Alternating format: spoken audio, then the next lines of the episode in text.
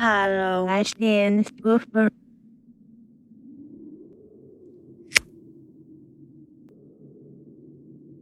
I'll see you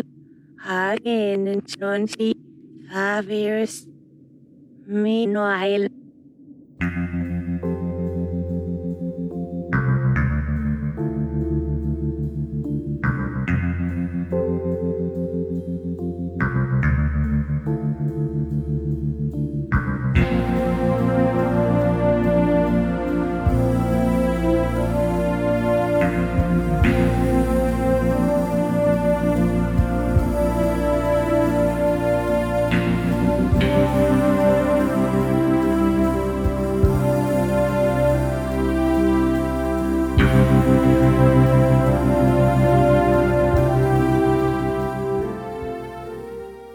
欢迎来到英美剧漫游指南的九分小剧场，我是佑佑，重力选连好土著。这是我们新开的一个栏目，用九分钟左右的时间来介绍一部我们心中九分以上的英美剧。今天我要讲的呢是大卫林奇导演的《双峰》，一部跨度二十五年的美剧，也是我心中最喜欢的美剧之一。二零一七年，《双峰》播出了第三季，可以算是所有影迷的一个众望所归。要知道，这部剧的第一季是一九九零年在 ABC 首播的，一九九一年六月播出了第二季的最后一集，总计两季，一共三十集。一九九二年还推出了电影版《双峰与火同行》，而第三季是二零一七年才重启，所以从一九九二年到二零一七年间隔了二十五年之久。比较特别的是。第二季结尾的时候，在男主角 Cooper 的梦境里，一个超现实的情境里，女性角色 Laura 贴在男主角的耳边说：“我们二十五年后再见。”所以说，这次重启可以说是从电影到现实实现了这个跨越维度的二十五年之约。二零一七年，在《双峰》第三季开播之前，导演大卫林奇接受《滚石》杂志的专访。他说：“他认为重启的《双峰》第三季，与其说是一部 TV 剧集，更像是一部电影，一部长达十八小时的电影。我们现在经常说一部剧拥有电影质感，这个词其实已经被用烂了，甚至成为了高质量美剧的一个标配。但是在林奇这里是毫不夸张的，它自有它独特的艺术魅力。嗯，今天的介绍呢，我们不谈剧情。”因为在九分钟的时间里，除了剧情的梗概之外，其实很难继续深入。我只是想简单的聊一聊它吸引我的哪些点，然后为大家做一个推荐。嗯，首先呢，它为后续的美剧其实提供了一个故事的模型。在一个人烟稀少、远离城市的小镇里，发生了一起扑朔迷离的凶杀案或者失踪案，继而引发了一些超自然和神秘主义的事件。我们看到后来的怪奇物语、暗黑这些，其实都是延续了这个模型。而且我还认为大卫林奇开启了他的双峰宇宙啊，当然这个和漫威的宇宙不是一个意思。我是想说呢，这部美剧它指示的内容非常庞杂，从调查一起凶杀案到逐渐接触了小镇上形形色色的居民，在这个过程中牵扯出每个人的神秘的支线，这些支线呢，最后又全部指向了 Laura 的死亡。同时也指向了小镇更深处的秘密，它涉及了很多神秘主义的东西，但是到最后你会发现主线逐渐变得科幻了啊。第三点呢，尤其要夸一下第三季的剧情之连贯之紧凑，其实完全超越了前两季。嗯，在九十年代的前两季中呢，三十集里大卫林奇亲自指导的其实只有六集，所以这就是为什么很多人吐槽。在第二季的十一集到二十集之间，完全就是纯粹的肥皂剧。要知道，在九十年代的时候，美国电视上那些独当一面的大部分都是肥皂剧，双方其实也没有免俗。嗯，因为这个而弃掉的同学，我觉得二零一七年的第三季完全值得你去重新把这部剧捡起来。同时呢，这部剧它拥有非常有魅力的角色，比如男主角 FBI 侦探 Cooper。还有一些给人印象很深的配角，比如每天抱着木头的女人，她的女性角色都特别美。看完这部剧，你可能故事不太记得了，但是那些女性角色一定会让你印象非常深刻啊。比如那个死去的女孩 Laura，曾经被《时代》杂志评为电视史上最性感的女尸。这些角色应该说是大卫林奇特别喜欢的一个表现对象，就是被辜负与被损害的女性。在这部剧里，他们被父权、被夫权、被各种男权操控和支配，长期遭受家庭暴力、遭受性暴力。而你也会看到每一个角色、每一个女性，她们都有各自的成长。我们会看到她们怎样摆脱家庭的束缚，摆脱男性的支配，逐渐掌握自己的人生。最后要讲的呢？这部美剧其实就像大卫林奇的许多电影一样，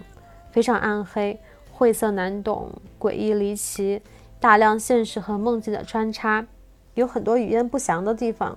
呃，在双峰里，对于镜头、对于色彩的大量大卫林奇式的独特的处理方式，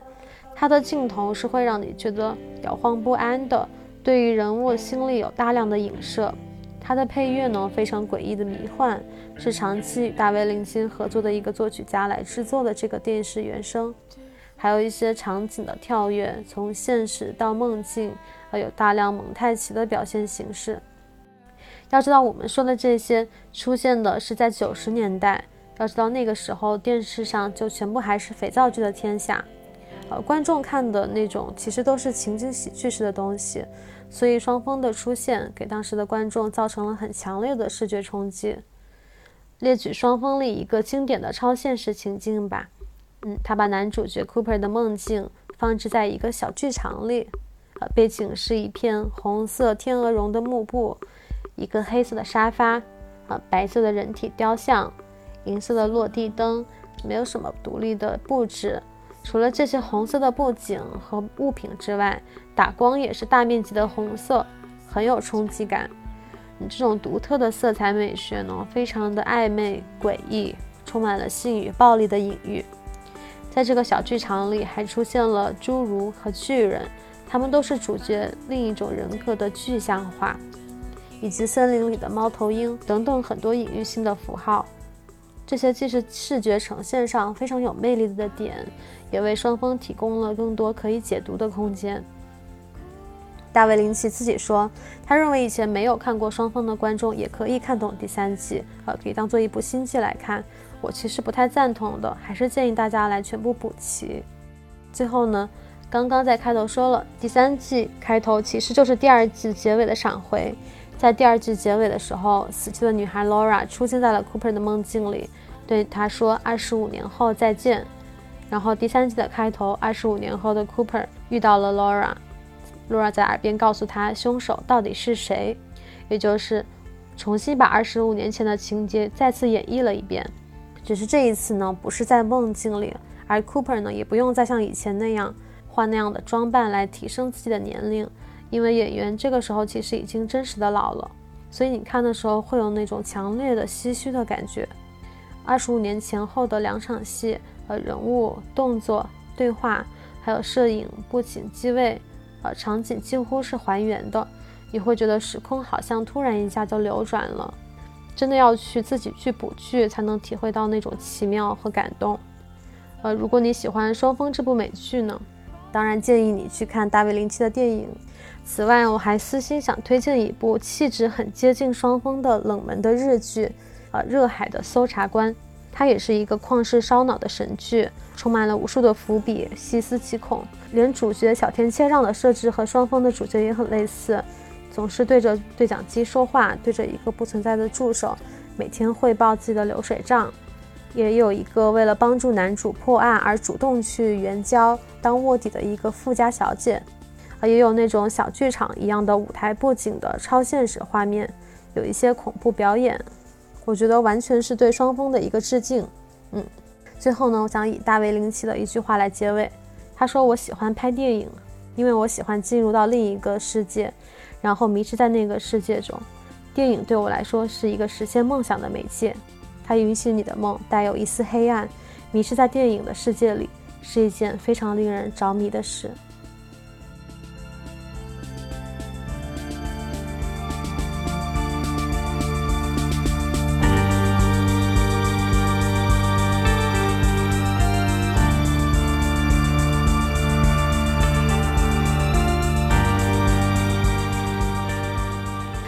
我是九号 AI。如果你喜欢本期节目，希望你去苹果 Podcast 给我们一个五星好评。我们的微博和微信公众号都叫英美剧漫游指南。微博会发布新鲜的英美剧资讯和我们第一时间试看过的所有新剧的速评，微信公众号则只会推送我们认为非常好看的剧集推荐。另外，我们还有播客听众群，入口可以在公众号后台回复 E I C C A S T 获取。